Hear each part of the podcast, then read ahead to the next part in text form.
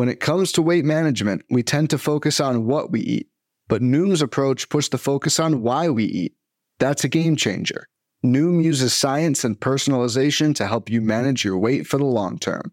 Their psychology based approach helps build better habits and behaviors that are easier to maintain. The best part? You decide how Noom fits into your life, not the other way around. Sign up for your trial today at Noom.com. That's N O O M.com to sign up today.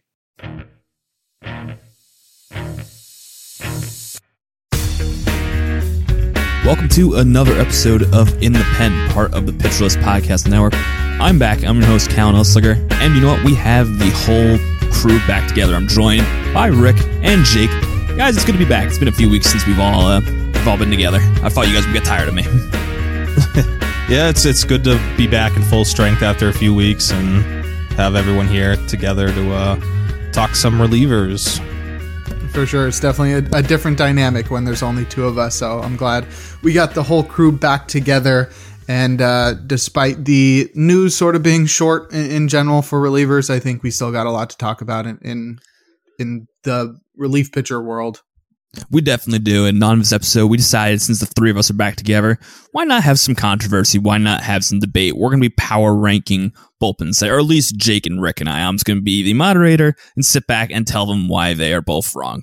But we'll save that for the later part of the segment. We'll do the usual. We'll get our risers and fallers of the ranks. We'll dive into getting some mailbag at the end of the season. And as usual, start off with news. So let's get right into it. We'll start off with some of the injuries no major injuries, which has been nice. We're getting some uh, guys off the IL, which we'll get to in just a little bit, but just the guys who are going on the IL. I'm just going to run through the five or six of them, and we'll go through the fantasy impact of them if there's any. Mychal Givens, Amir Garrett, Matt Barnes, Phil Bickford, Trevor Gott, and Josh Staumont were all placed on the IL for their respective teams in the past week. So, Rick, let's start with you. I know none of these guys have the quote unquote closer's job, but what impact do they have in terms of holds? Does anybody, you know, become a little bit more intriguing for a, you know, a saves plus holds league because of that or kind of walk through the impact for some of these? Um, not much of an impact. I, I, you know, I think Trevor Gott was interesting earlier in the year. He, he kind of was getting some high leverage work in Seattle when they had some injuries, but now if you know they've they're kind of back to full health minus him. Uh, Staumont was kind of kind of a little bit. He was on the back end of my holds rankings. He was you know starting to pitch well again. It's been a while since we saw him, you know, kind of be a factor. So it's it kind of kind of hurts to see him go back on the IL, unfortunately. But um, yeah, I don't think there's much of a fantasy impact from from any of these these uh, injuries.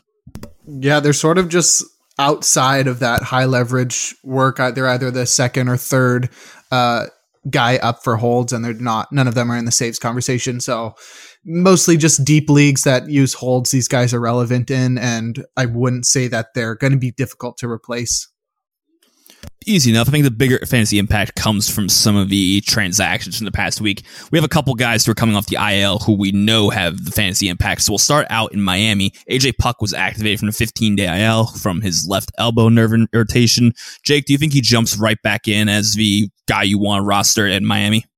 Yeah, definitely. Uh, we saw a stretch of Dylan Floro doing pretty well that sort of raised the question of whether or not uh, Puk would take that role when he got back, but then Floro sort of faltered uh, last week. And I think now that he's got a 4.21 ERA, that I think it's pretty clear Puk's going to take over that role. He didn't close yesterday, but I, I, that wouldn't really worry me too much. I think he's going to be the clear guy there, uh, especially because they have other lefties in that bullpen that are really good, like Tanner Scott and Steven Okert, that can cover the lefty heavy innings prior to the ninth. Yeah, I'd agree. Uh, oh. yeah, I oh, I'd agree. Yeah, um, I think Puk's gonna be the guy. I mean, it was we talked about it a little bit last week. How it was I was starting to get a little worried because Floro was pitching so well, and then kind of had a little bit of a road bump and you know, hit a speed bump, and uh, yeah, I think Puk's clearly gonna be uh right back into the role for them. Rick, we'll go to over to you for next one. Andres Munoz was activated from 15 day IL for Seattle Mariners after his right deltoid strain we've talked about this throughout the season, what impact he could have for the Seattle bullpen. We know Sewald's been pretty pretty good so far this year. What sort of mix do you expect in Seattle, or do you think uh, there's still one guy that's uh, the guy you want in Seattle? Yeah, I, I still I still think Sewald's going to get the bulk of the saves. He he's still getting some weird usage from time to time on, um, like just coming into the seventh inning down run. It, it's not true closer, you know, usage. So I think if you're in a if, if you're in a, t- a league where you know 20, 20 to 30 uh, relievers are roster typically i think munoz has to be one of those top 30 for sure. Um you know he he's at least gonna and if you're in a league that counts you know anything sort of sort of like you know strikeout k per nine or something like that you definitely want munoz. He uh he looked good the other night in his first game back. Um but yeah, I, I don't see a ton of saves coming his way occasionally, but uh, I I still think Sewald's he's earned at least earned the shot at you know getting the bulk of the saves there. For sure, M- Munoz is is somewhat interesting. I feel like there's this perception around him that last year he was more so in the closer conversation than he actually was right? Because there was this idea that like, oh, it was like 50-50 Sewald Munoz, sort of in the same vein that like uh I think Jhoan Duran and, and Jorge Lopez were in the second half last year. But if you look at the numbers, Munoz had four saves to Sewald's 20. So it was pretty clear who was the closer last year. And so I don't think he's going to factor into that closer role as much as you would. As much as you'd think, uh, just considering how people hold Munoz in their mind, he's definitely one of the best relievers in baseball. But it like his fantasy relevance in different leagues definitely is super dependent on his role, which is usually the case for most relievers. But I think he's going to be a guy that should be rostered in the majority of leagues, like Rick was saying, just super elite in the strikeout department, which usually leads to great ratios. He's pitching for a good team with a good pitching development department. And so I, I think everything's going to be good there. But I wouldn't think that this is going to be a guy that ends the season with 10 or more saves. Yeah, I, I, tend to agree. I think Sewald's been that good, and we kind of all three of us had Sewald at least it's preseason higher in terms of prioritizing in terms of drafts. So it's nice to see that playing out there. Like you said, Munoz, you roster him, you want you want him, especially in a rotisserie league. He's gonna be good for ratios, strikeouts, all that stuff. You just might can't rely on him fully for the saves yet, but who knows how things will play out. Next one, Jose Alvarado is going to be activated from the IL on Friday with left elbow inflammation. Philadelphia, it seems like every week we have something we need to talk about with them.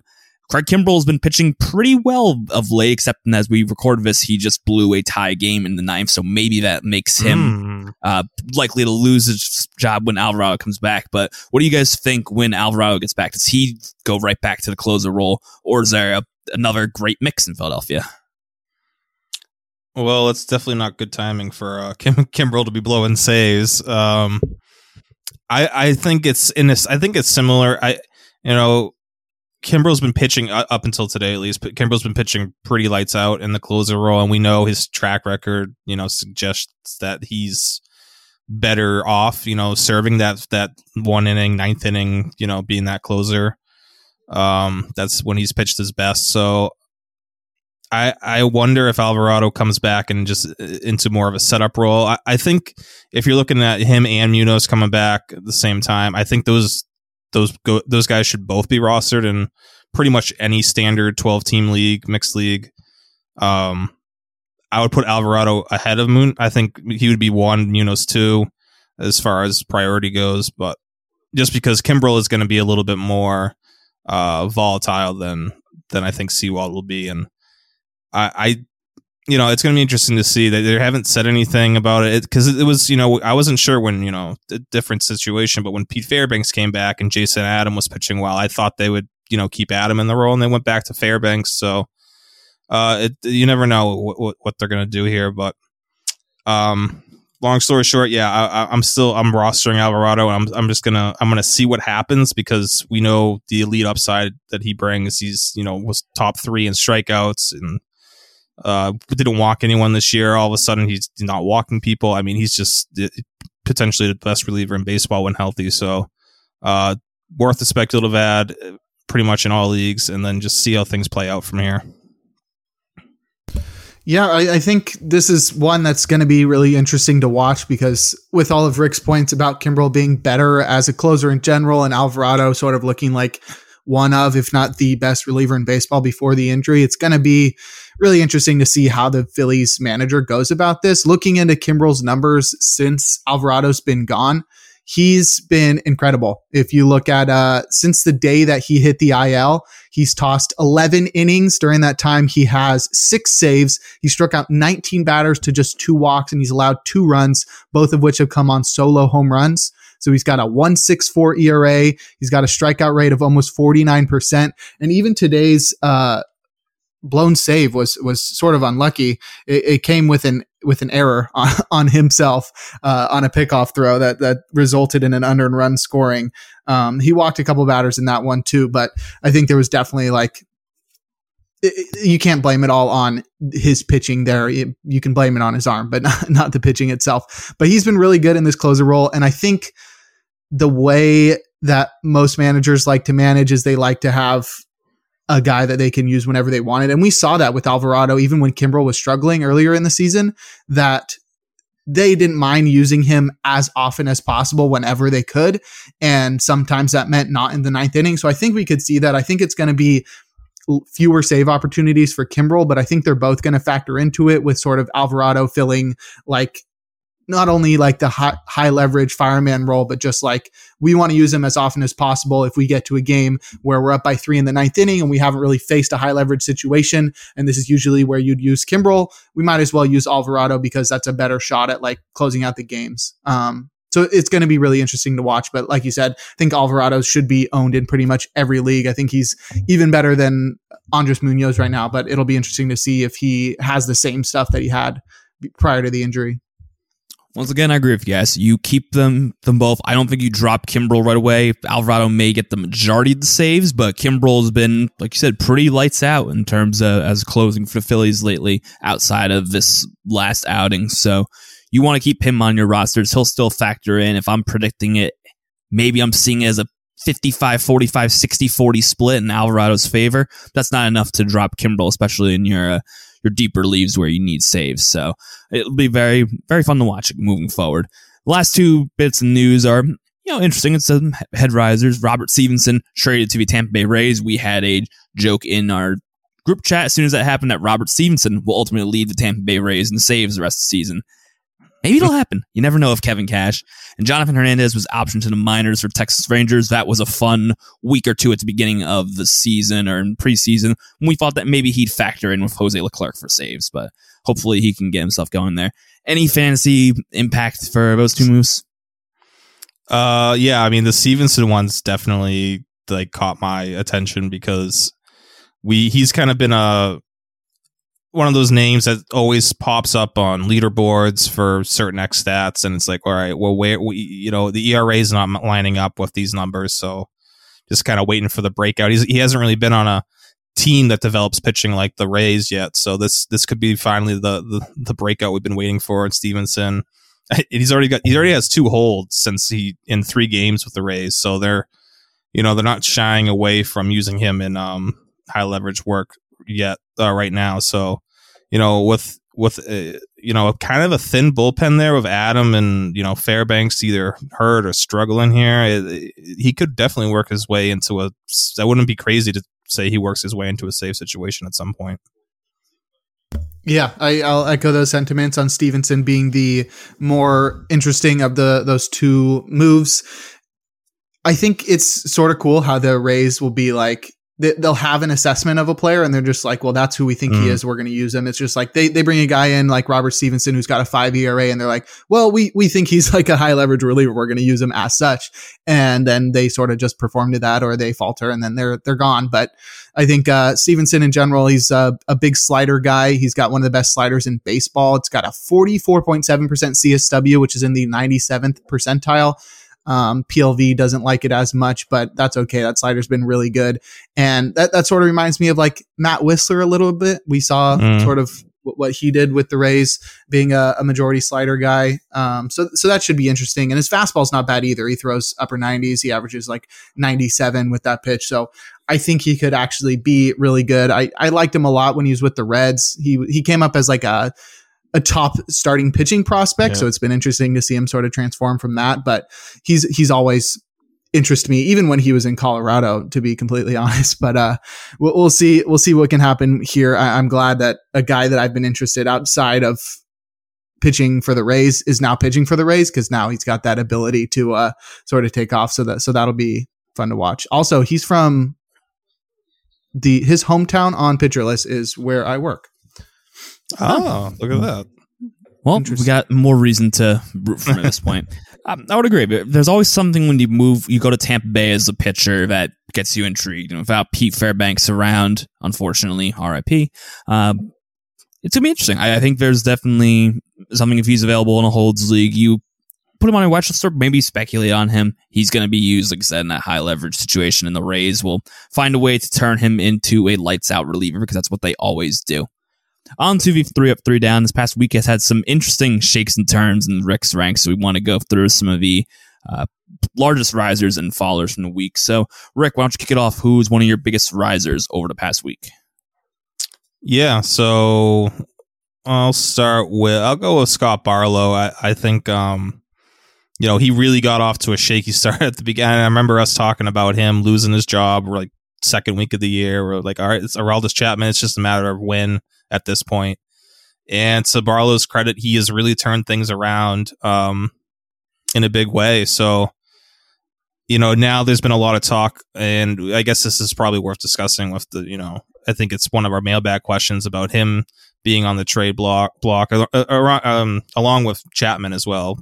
So that's something to look out for. But, you know, it might not necessarily be a bad thing if Barlow gets traded because there's definitely teams out there that could use someone with closer experience who, you know, I, I think he would be the closer in a lot of team, you know, Dodgers, Rangers, Yankees, Angels, Mets, Diamondbacks, Cubs, to name a few. You know, those teams could probably use him, would use him as a closer. So, um, you know, I, I really think that this is going to be the year he gets moved. It's been a lot of speculation. I think the last three years we've been speculating him being traded. I think this is about the time for uh, the Royals to make that move.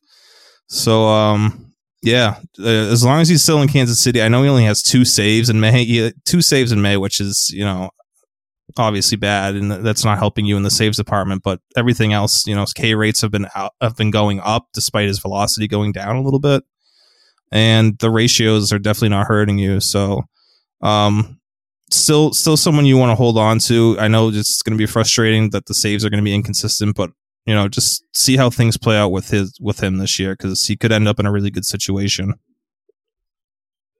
Yeah, it's it's good to see him bounce back. I know early on he was struggling so much that we were sort of just counting the days until Aroldis Chapman took over. But good to see him get back on track. I think he and Chapman probably have a 75% chance or more to get traded this year. I think Barlow could get a pretty solid return with still like a couple years of control left. So that'll be interesting to watch. Um, he's definitely the closer right now.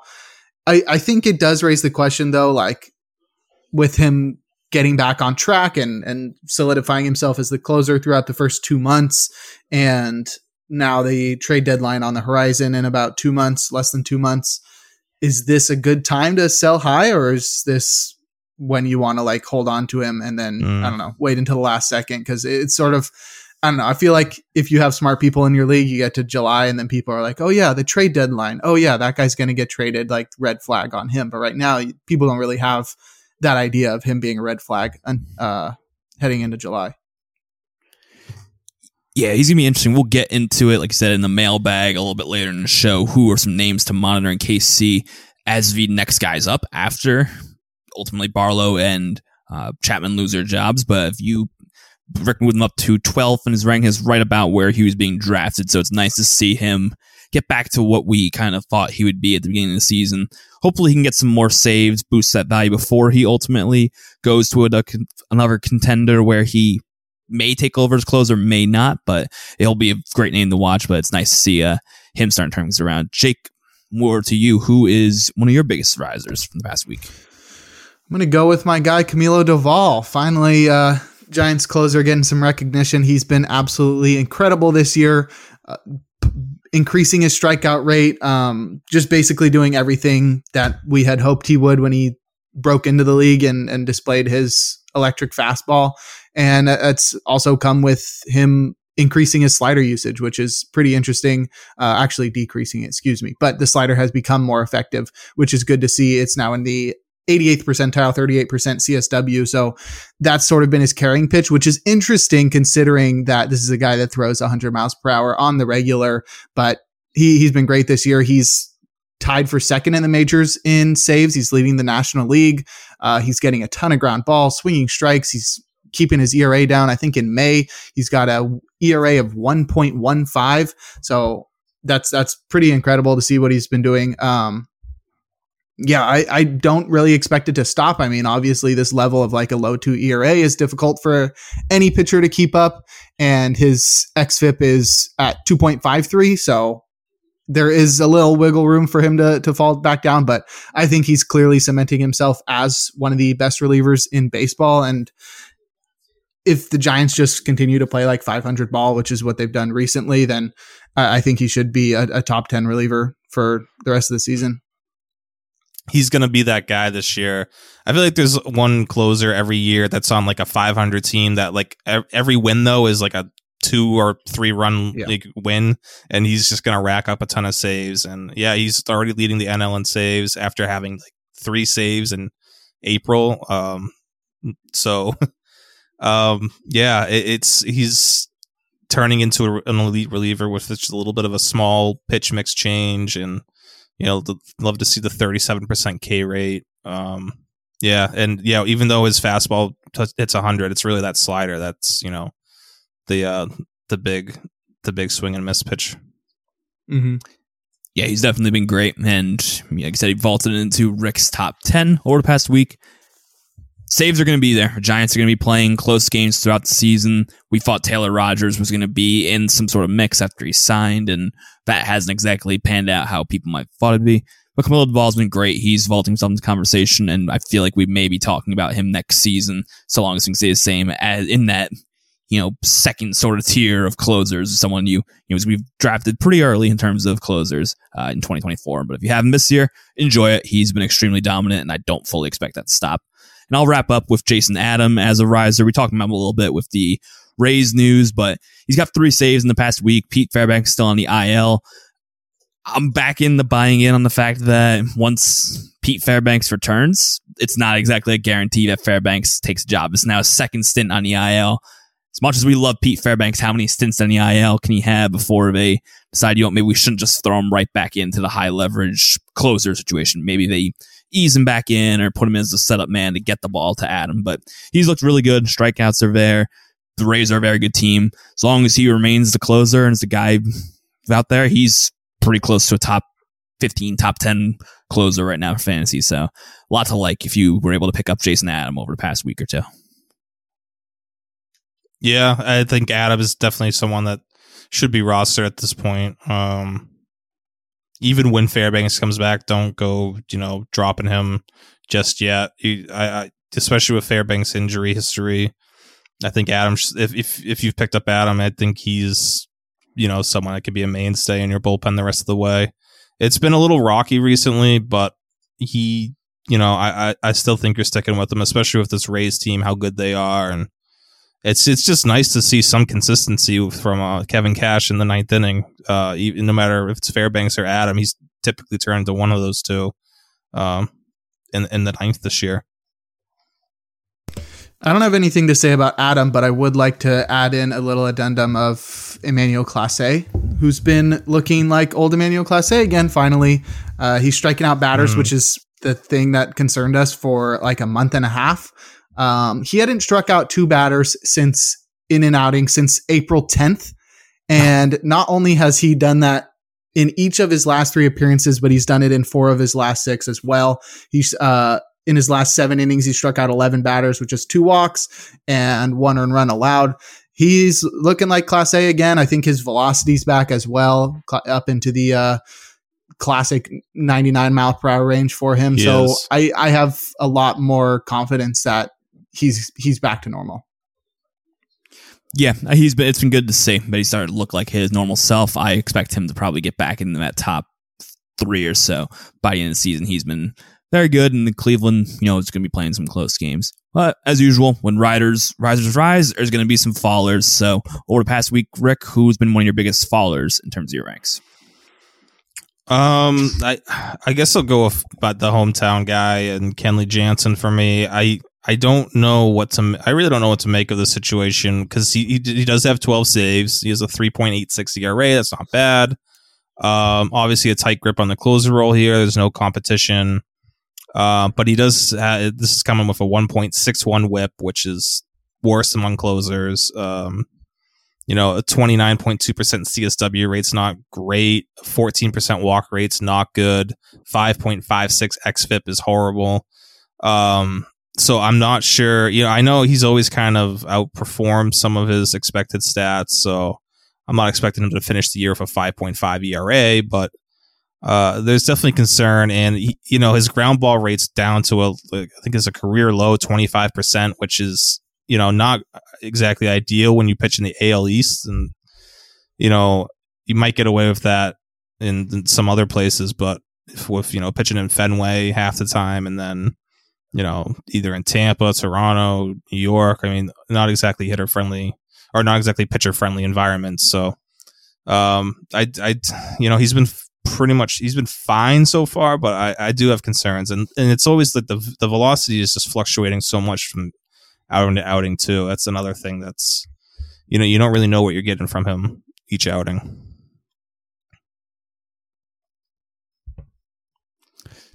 Jake, anything you want to add with uh, Kenley?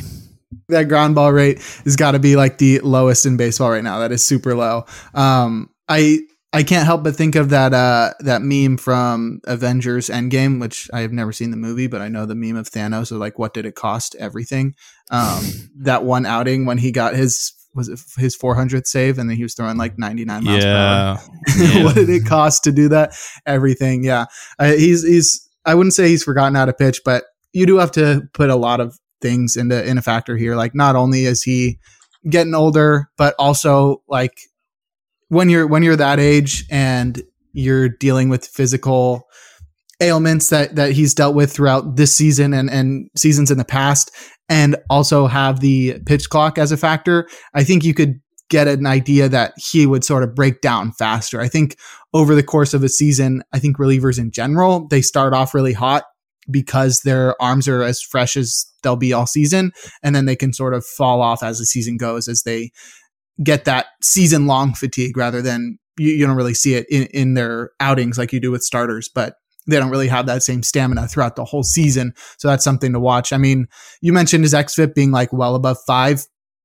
XFIP is something is a is a ERA estimator that makes home runs per nine sort of come to the uh the re- regress to the mean. Right now, his home runs per nine is 0.46. And like you said, he's given up no ground balls. It's all fly balls right now. So his 3.4% home run to fly ball rate is due to come to the relief pitcher MLB average of like 14%. So that's like a 10, 10 to 11 point jump. so I could definitely see some of those fly balls that he's given up start to leave the yard, which would be uh, less than ideal. I, I mean, it's And with- crazy. and- and, oh, with the yeah, increased walks as well. Sorry, with the increased walks as well. Like that's just going to be those are going to be like multi-run home runs. Exactly. Um, you know, a walk and a home run, and then you know there's a blown save.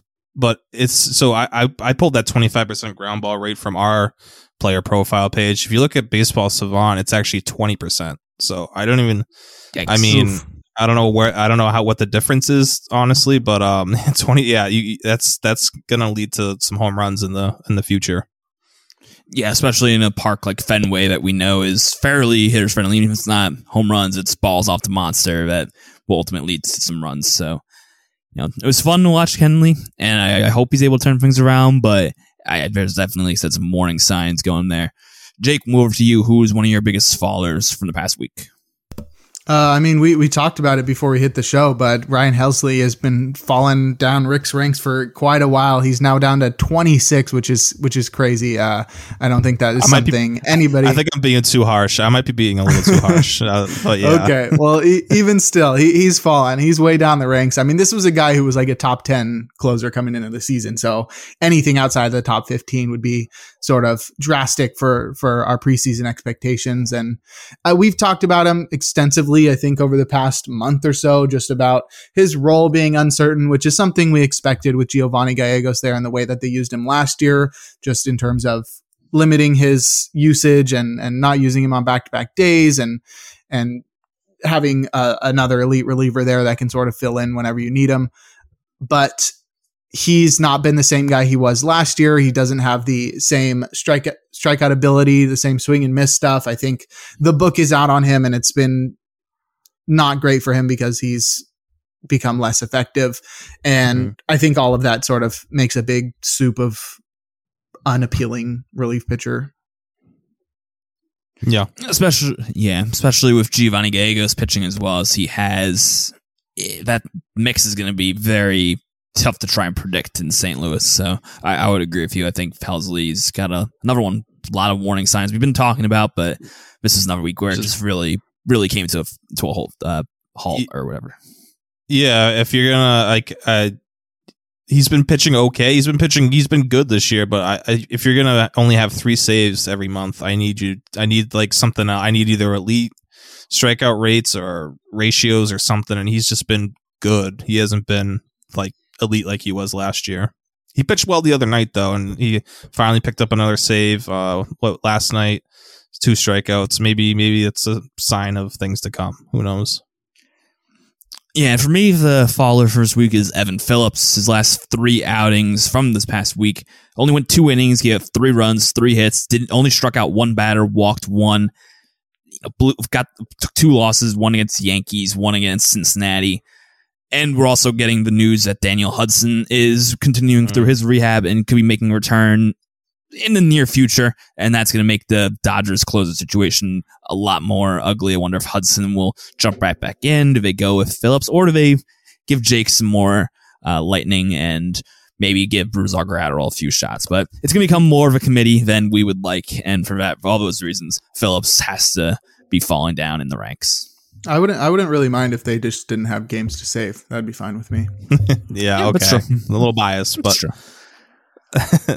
I um yeah, it's been super frustrating with him again. Just another like where where are the saves? Like Dave Roberts, you know, it, he's got three holds, four holds since his. I mean, I don't even. I'm trying to find when his last his last save was May 12th, where he had a string of fi- he had five saves in a row from April 30th to May 12th, and since then no saves, but four holds and a win. So he technically is still the closer, but um, yeah, it's I don't think Dave Roberts. Want, I think he wants to use him in the seventh and eighth inning. So that's yeah, Daniel Hudson. It's good. It's a good. I'm glad you brought him up because that's going to be a name. I, I think the veteran, you know, that could be the guy that uh, Dave Roberts turns to as like the closer while using guys like Graterol, Ferguson, and and Phillips earlier in games.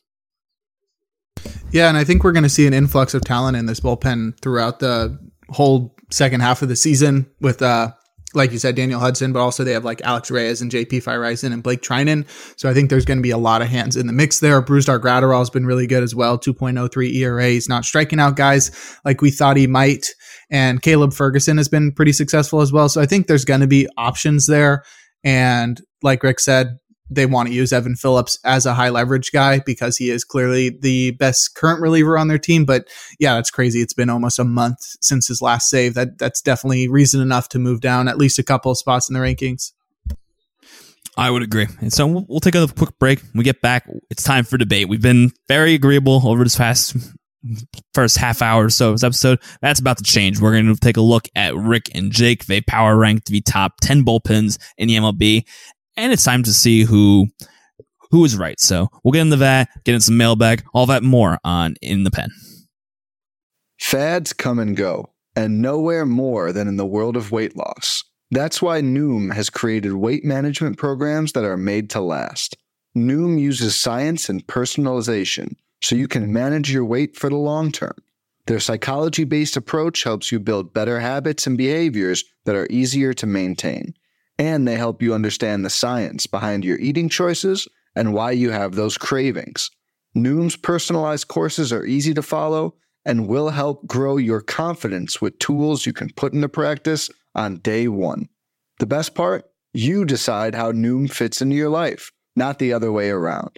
And based on a sample of 4,272 Noomers, 98% say Noom helps change their habits and behaviors for good.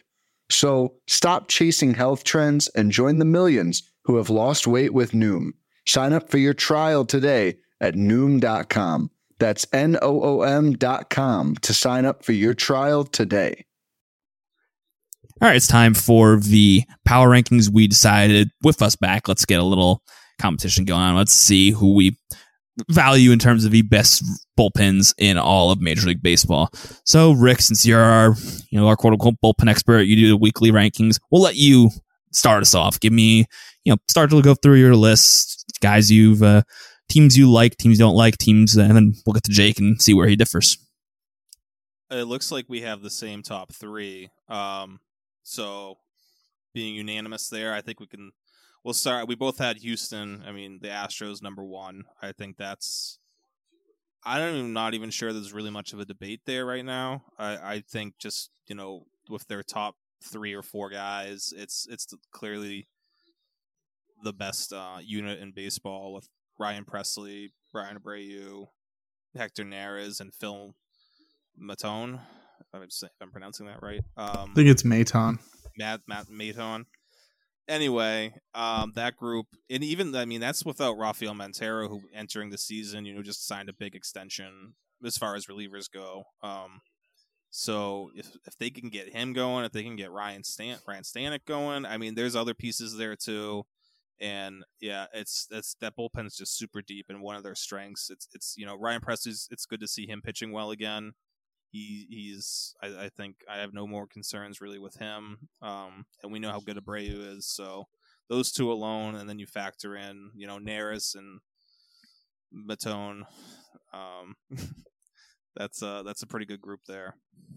Totally agree. Yeah, I, I think they're they're the the front runners in baseball right now. I wouldn't say they're like they're far and away the, the best relief pitching core in baseball, uh, especially because Montero and Ryan Stanek sort of aren't at the level they were last year. But if those guys were there, I think it would be pretty clear that they would be sort of far and away that, that first best team. But the, just the fact that they have a guy like Bryan Abreu as the setup guy and there's not really any qualms about that, I think sort of suggests that, you know, that one, two, three at the top is, is pretty incredible. And they do have some very solid depth.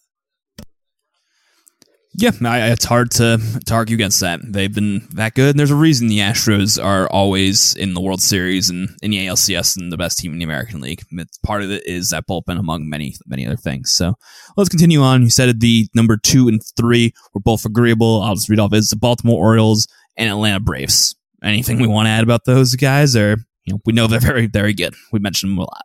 Yeah, so Atlanta, you know, we talked about earlier in the year. We kind of had high hopes and expectations for them that that this shouldn't be much of a surprise. But Baltimore, uh, you know, we knew Bautista was going to be good coming into the season. We didn't, we weren't concerned about him having a second year, you know, kind of um, fall off. But you know, seeing the way Cano has, um, you know, established himself as one of the better setup men in baseball. Uh, they've got help from Bryan Baker, uh, Danny Coulombe, if I pronounce that right, I'm gonna I'm gonna be butchering names left and right tonight. um, but yeah, some some interesting names that are kind of come from out of nowhere, and you know, you know, last year they had a lot of help from Keegan Akin and mm-hmm. um, Dylan, Dylan Tate, guys who really haven't helped them out this year. So it's they they've they've really been able to piece it together while other guys have been hurt or you know struggling. So um, I, I, just think that one-two combination of Cano and Bautista is probably the best in the game right now. Yeah, it's it's really interesting that they can be this high in the rankings without having really any household names outside of Bautista and Cano. And Cano really wasn't a household name until the past month or so. So it's it's interesting to see them be this good. But I mean, it's it's well deserved. They're leading baseball uh, amongst relief pitchers in FIP. They're at three point four five. That comes with a three four nine ERA. So they're not really out pitching their their estimators as well. So I think they also lead relief pitchers in in fWAR. They're at three point seven, and that's more than that's more than any other team. They're 0.4 above the Reds and 0.7 above the Mariners. And then they're a full point of war ahead of the Rockies, who are fourth in fWAR. what? Mm, what? Huh? All right. Maybe Doesn't we make shouldn't sense. trust that stat. Yeah. Mm, But yeah. anyway, Yep. anyway, they got the FIP, I, and this bullpen is is pretty stacked, especially at the top. Bautista and Cano have been two of the best relievers in baseball this year. Yeah, we like you said, you both have number three, the Atlanta Braves. We've said enough about them throughout this season. We don't need to add too much more.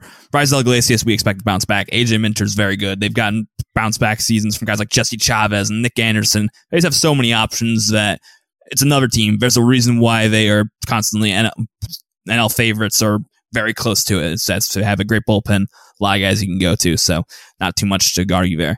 The fun part comes in here where at number four, not only do you guys have different teams, Rick has one that Jake doesn't have even in his top 10. Jake has one that Rick doesn't even have in his top 10. They both have him at number four in their power rankings. So I'll just read them off and then you guys can make your case. Rick, you- chose the Chicago White Sox. Jake, I'm always leaning already leaning away. You chose my New York Yankees. So Rick, you're going to do a lot of persuading to make me agree with you. But let's hear your cases for both those teams.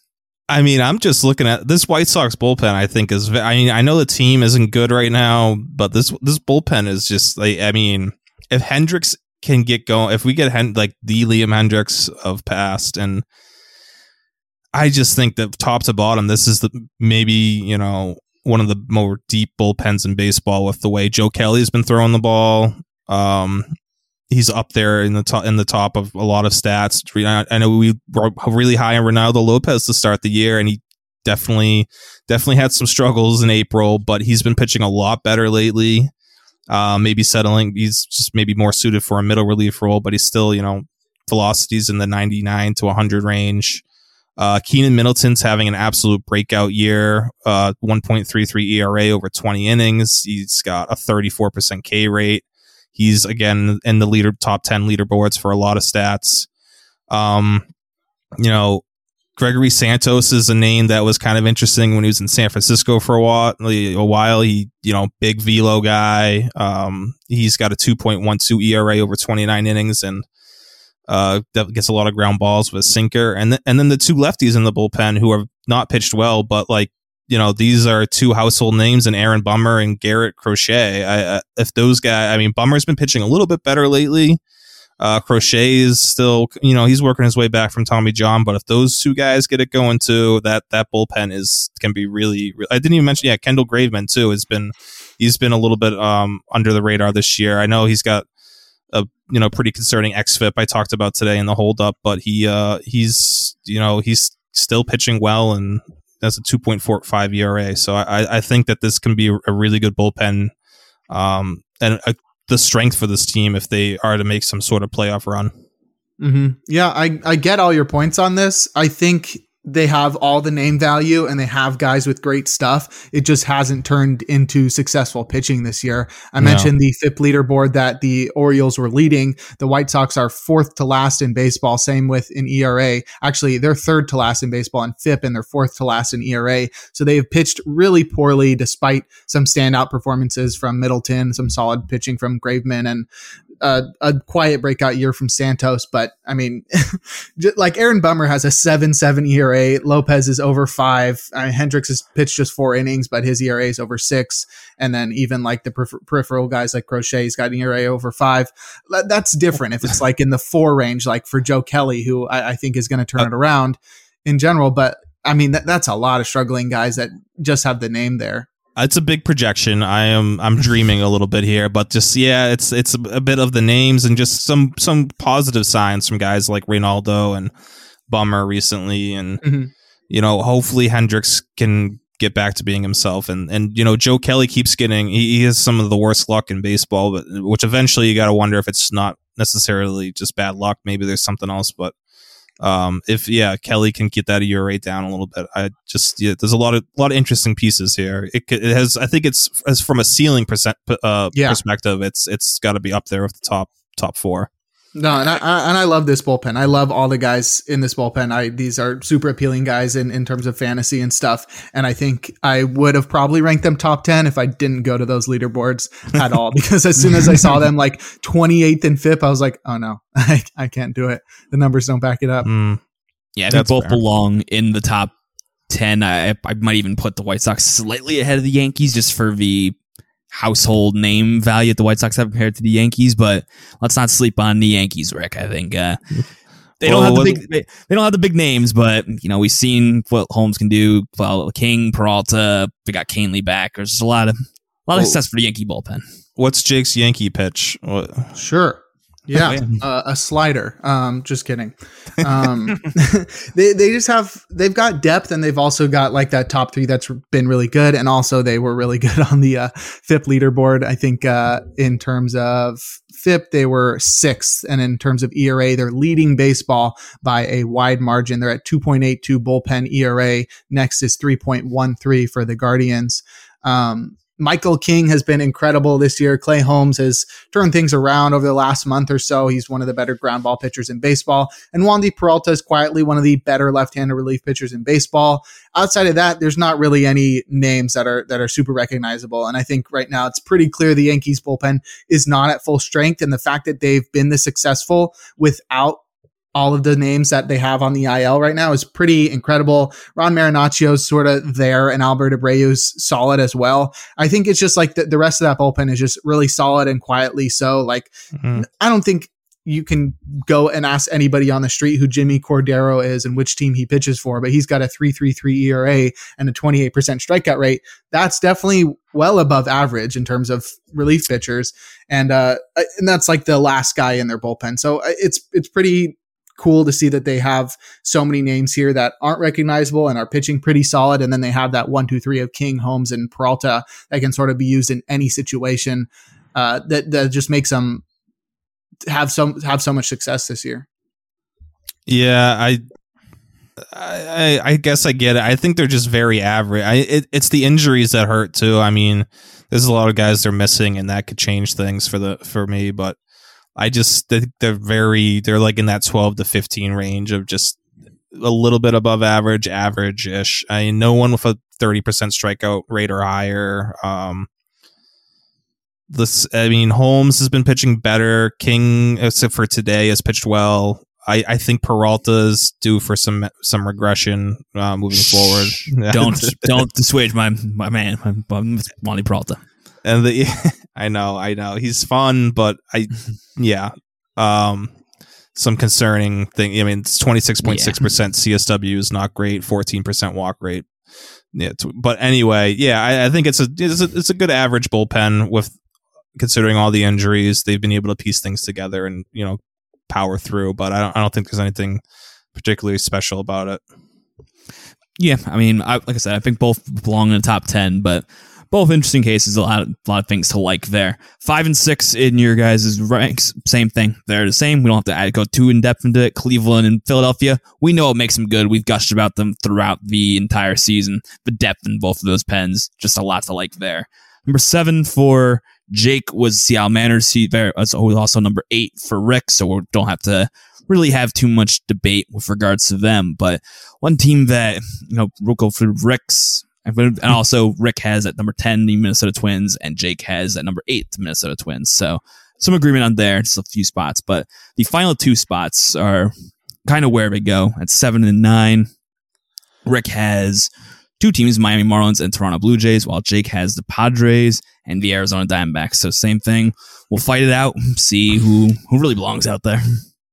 Uh, I'll, I'll start with the Marlins because I don't I I don't I'll be honest I don't have a ton of backing me up here. I I just there, there's been really I just see a lot of Marlins guys moving up the ranks because they've been pitching so well lately. I mean Mhm. Tanner Scott's in in the middle of one of his best best streaks I've ever seen from him. Um, he's striking out everybody, not walking too many people.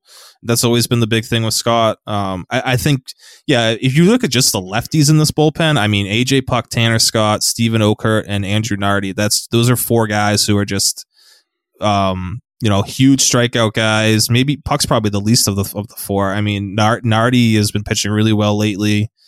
He's kind of a kind of a name, you know, relief prospect as far as you know relief prospects go. He was kind of a big deal, so good to see him pitching well. And then Okert's just striking out everybody in the world, and Scott's being consistent. And then you know Dylan Floro had a little bit of you know he had a rough patch uh, last week, but you know he's not going to strike out anyone, but he is typically consistent, and you know he's able to give them solid innings, get get outs for them. He should be a, a fine holds option for them, and you know, Brazoban's kind of the wild card. He has really good stuff. Is his you know Statcast page can pop off the off the charts sometimes with um you know pitch movement and whatnot, but he he's been you know a little all over the place. So if he can be consistent, and then you know if you get something from JT Chargois is typically he was I liked him a little bit on the Rays. Again, not a big strikeout guy, but a solid you know middle relief option for them.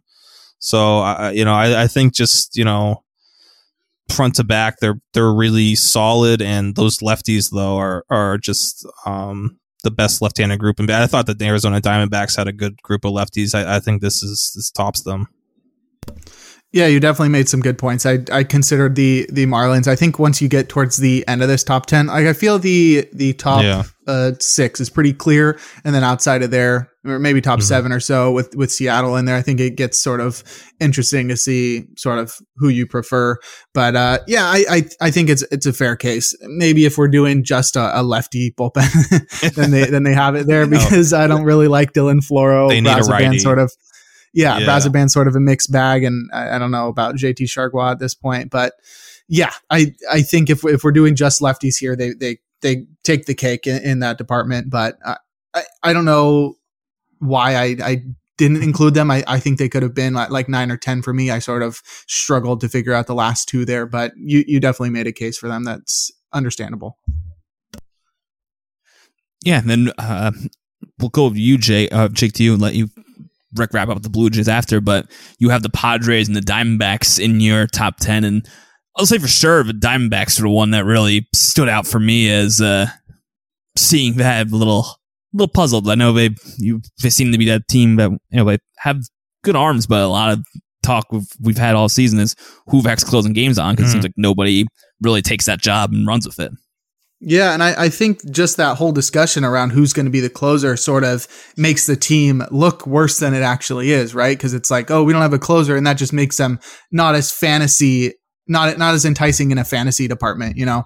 Um, because they have so many the fact that they have so many options that they can't decide who is going to be the closer i think suggests that it's a really good bullpen. I mean miguel castro is probably not going to keep up this level with his strikeout rate as low as it as it is but he's been really good. Chafin was is doing incredibly this year. Scott McGough quietly coming back he's and, been, and looking really interesting. Really, he's been really good lately. Yeah, yeah. And then I think uh, like even Kyle Nelson's quietly having an incredible year. Austin Adams coming out of, out of nowhere and looking really good. And then even the back end, like or front end, I don't know how that works. Kevin, Kevin Ginkel's good, and Drey Jameson can go multiple innings, and uh, and that's not even mentioning All Star Joe Mantiply and uh, All Star Mark Melancon.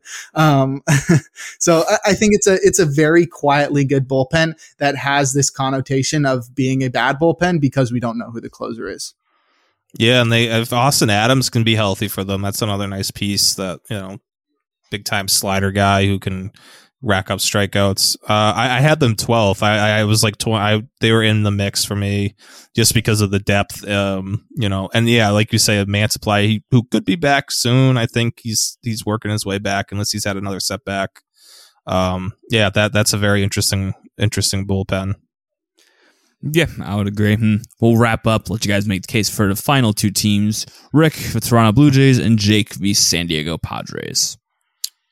I Serrano is definitely a top heavy bullpen here. Uh, it's really their let's see their top their top five guys are the only mm-hmm. ones I'm interested in. Uh, Romano and you know I, I think Romano might be a little bit of an overrated closer, but he's still he just still belongs in that you know top ten closer rank or the top ten closer list.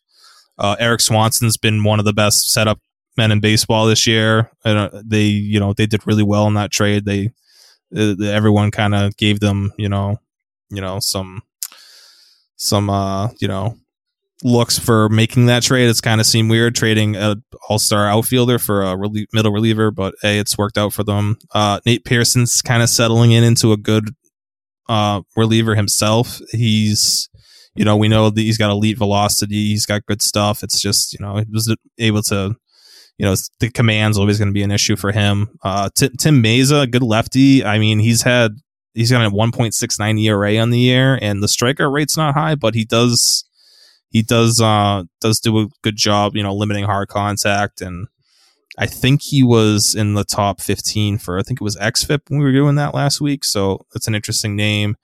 And then Trevor Richards getting a ton of strikeouts with the 36 or 36.5% strikeout rate on the year. Um, he's, you know, another starter turn reliever. He's got a big time change up that's getting a ton of strikeouts for him. So I really like that top five. It's, it's sneaky good. Um, you know, uh, I think that will that's going to be a big factor if the if the Blue Jays want to you know stick in this AL East race. Yeah, they may be able to clean up a mess on the bases, but they can't clean up popcorn on an airplane. Well,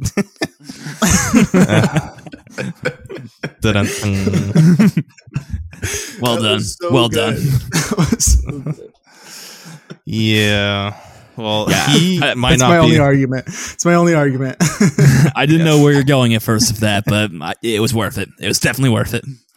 I don't think he's going to be on this team much longer. I, I, I heard he's uh, I heard he's catching the first pitch yeah. uh, Pride Day, which makes no sense to me. But we don't have to dwell on that. I did think that was a joke when I saw it. I thought that was someone. I no, also thought real. it was a joke. I still yeah. think it's a joke. But I mean, if Chad, I don't think Chad Green's going to be back this year. But they got you know Zach Pop. They have other guys in the minors who could come up. He he hasn't pitched well, and neither has Yimi Garcia. Those two guys that, that came over from Miami have really, really struggled for them. If then you know, that's you know hurt. That that's what hurts this bullpen. Yeah. Um. I, I, you make some great points. I, I, love that top five there. Um, for the Padres, I, there's not much to say. They have like the best closer in baseball. They have a couple of guys that can set up pretty well. They're top three in bullpen ERA this year, and that's pretty much the extent of it. I, I, think they have pretty good depth as well because they have unknown guys like Tom Cosgrove with a 0 mm. ERA through 13 innings. So I think it's uh it's not a super flashy bullpen, but with Hader and then a, a good relief core of, of guys, especially if you have Luis Garcia not injured, you, you got a pretty good relief core there. Yeah, those guys on the IL really hurt. Uh, Luis mm-hmm. Garcia, mm-hmm. Drew Pomeranz, Robert Suarez. Uh, with that, this is definitely a top, you know, five possibly bullpen. I, keep forgetting that Drew Pomeranz is around just because of how little he's pitched recently. Yeah. But just remember the good days, and it's like, shoot, they still have him to you know, help this pennant hopefully some point this season. So, yeah, it'd be nice if they can turn things around. It's uh, baseball is uh, definitely fun when the Padres are are playing mm. well. Um, who's who had the better ranks? Sound off in our comments on Twitter as always. You'll get some votes out there, see whose rankings you agree with most. But we'll take one final break end up with some mailbag, answer some of the questions from our Discord, and hopefully get to a quick section of Who's That Closer. All right, it's time for a mailbag. As always, if you want to get in on the mailbag, ask us some questions. Besides hitting us up on Twitter, as we'll get we do at the end, end of the show, you can join our Discord. Go to pitcherlist.com, get PL Plus. We have the Discord community where you can answer all our questions to our analysts. You can talk about anything and everything baseball, life, whatever. It's a great community. I can't highly recommend it enough. But we referenced this at the beginning of the show. a question from Little Piranha with Chapman and Barlow currently on the trade block. He recommends, uh, who do you think Carlos Hernandez is the favorite to be the Royals closer? So what do you think of Hernandez? And if it's not him, who do you guys think is uh, the guy you maybe want to keep your on your watch list for the Royals at this point? I would love to see that. I would love to see Hernandez get a chance, but I feel like it's it's gonna probably go to like Taylor Clarke. Um, uh, just Hernandez has had some weird. I mean, they like to use him as a uh, as an opener a lot. Um, and you know the strikeout rate's been good. The velocity's crazy, crazy. Uh, it's gone up to he's throwing 100 consistently. But I, I think they trust Taylor Clarke a lot, and he's been pitching pretty well. You know, ERA under three, uh, and he has eight holds on the year. So I, I think Clarke would be the next man up. Yeah, the holds are sort of the deciding factor there. There's probably some correlation between like current number of holds and who the future closer is when a closer hits the IL or is traded. So Yeah. he's got eight to three lead over Hernandez in that department. Hernandez, though, has I don't know been up and down throughout the year. Uh, though in his last 13 innings, he's got 19 strikeouts and no walks, which is very interesting. Not walking anybody, and that was that was one of the things that held him back as a starter. So right now he's got a 26% strikeout minus walk rate for the year, and that's uh that's pretty incredible. So I, I definitely love the skills there. Would love to see him be the closer, especially because that would be like an early call for us on the podcast. But it, it will really depend on who who the uh, manager decides on there. Yeah, you know, throw Josh Staumont as a name to kind of monitor out there. In the past, he was used kind of in a high leverage situation. We had originally thought, I believe it was last year, the question between him or Scott Barlow who would lead the team in saves. So it wouldn't shock me if they maybe try and work him back in that role. I know he hasn't been great this year, and similar to Hernandez, been used as an opener. It wouldn't shock me if they try and get him reacquainted to that role since he has some sort of experience in the back end there. But I do agree with you. Clarke seems to be a favorite, but I think the three of us would all like to see Carlos Hernandez because we've uh, mentioned him a lot. I know Nick was even a fan of him back when he was starting, just stuff wise. Next Mm. question is from Josh Mockstrom. What the heck do you do with Jorge Lopez? And I promise he actually used heck, not any other word. Well, you have to. He was on the Discord. That's true. That's true. It wasn't platted at that time. Uh, I don't. drop him. Yeah, I was gonna say. I, don't- I guess it depends on if you're in a really deep holds league. Uh, I guess you can wait it out. But yeah, I don't. I I moved him out of the top forty, out of the top fifty in holds for my holds rankings today. I yeah, I don't see any reason. Caleb Thielbar's back. I think he gets slept on a little bit. He's a really good reliever. I think he and Brock Brock Stewart's listed as a setup man there now, and that's you know that checks out with how well he's been pitching. So um, yeah, they have other options there too, and Moran, Griffin, Jax. I know Jax has struggled, but he, he's pitched a little bit better lately. So yeah, I, I don't think there's any reason to hold on to Jorge Lopez at this point. Yeah, me neither. I, I don't think they're going to be using him in too many save situations going forward. And if you sort of add on last year's uh, second half fall off, I think that this year's uh, lack of success sort of makes a lot of sense. He's got a strikeout minus walk rate that's 10% because he's striking out less than 20% at batter. So definitely a sort of really ugly season right now. His XFIP is even higher than his ERA right now. So he's getting lucky right now with a four and a half ERA. I, I don't think he's going to be a guy that you want to own for the rest of the season. Yep, I would agree. I don't think he's, you know, if you're a deeper league, of course, hold on to him. But if you're a shallow league, I don't think he's really worth holding on to. Final question is from Justin Redler concerning the Angels. Is Ben Joyce destined to become the Angels closer or become a high leverage reliever slash fireman? Um, you know, I I lo- I obviously there's a lot of potential of Joyce. I don't I don't know if he's going to be a setup guy or high leverage reliever for them just yet. Again, there's there's there's definitely issues there with walk rates and I you know, Chris Devenski's definitely earned the top setup role. He's pitched really well. Uh, it's been a great find for for them, and you know he's just throwing his changeup a lot more now. And why not? It's been it's always been a good pitch for him.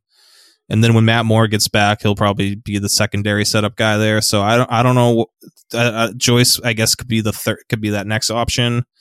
Um, but I, I think it's you know they got to see some more consistency from him. I, I think even you know Sam Bachman's probably been pitching, but he's been better than he's looked better than him so far this year. That's another interesting rookie that they have. So, um, you know, I might pump the brakes on the Joyce hype a little bit right now and just you know see see a little consistency from him. I don't I don't think there's any reason to get to to dive in if you're in shallow leagues right now.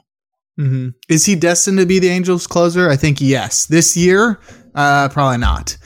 Uh, Just the way with Estevez pitching, the the way that Estevez is having so much success right now, there's literally no reason to remove him from that role. That would sort of be Yeah. uh, pretty counterintuitive if you're trying to win ball games right now. They're over 500, so they're getting off to a pretty good start. I, I would I would guess that they wouldn't want to switch things up where things are going well. Yeah, we don't talk a lot of dynasty on the show because it's relievers. You don't really have to talk about dynasty, but like Jake said, he's destined to be a closer, just maybe not in 2023. I think stuff wise, he's going to be fantasy viable for years to come, if not as a closer, as a high leverage guy. But like Jake's or like Rick said, there's a lot of guys in that pen who they signed. You know, can't forget about Ryan Tepera, maybe we're finding his way back at some point. Um, Matt Moore coming back. You know, it's a another bullpen doesn't have the full flashy names, but it's been pretty consistent, pretty solid so far this season. So he'll play in the role, but maybe not until 2024 at this point. But we do have a hard stop tonight. Jake has some plans that don't include us, so we're not going to get. We don't want to rush to the edition of Who's That Closer, so we'll save that for next week. But before we wrap up, as always, guys, plug where you can find on Twitter. It's been a little bit since we've been back together, so and any other work you are currently going through. Um, nothing. Just the typical closer ranks and holds ranks and save plus hold ranks. Uh, for me. Um, yeah, that's about it. All right, yeah, and you can follow me at Jake Crumpler on Twitter. Um, typical things for me: uh, First Pitch podcast, um, my personal podcast, Free Baseball, uh, reliever ranks articles, uh, one-off articles. I mean, all, all my stuff can be found on crumplerbaseball.com if you're inclined to uh, dive into the world of Jake Crumpler. And you can find me at Callen underscore Elslager. Just hosting this pod. Nothing else really too exciting, no full articles, but hanging out in the Discord, chatting up with our community. And you can find the show at In the Pen Pod. We'd appreciate the support. Be sure to hit us up if you have any questions, you know, mailbag questions you want to chime in in terms of our power rankings or any information you just want to chat relievers. We're happy to answer any questions and have any further discussions you may, may want. But that'll do it for this episode of In the Pen. As always, you can be sure to leave us a rating. We don't really talk about that enough, but be sure to leave us or the Pitcher List Podcast Network a rating on on the Apple Podcast, Spotify, whatever you listen to your podcast. It would really help us and the network moving forward. So we'll catch you all next week and dive into some more relievers in the world of bullpens.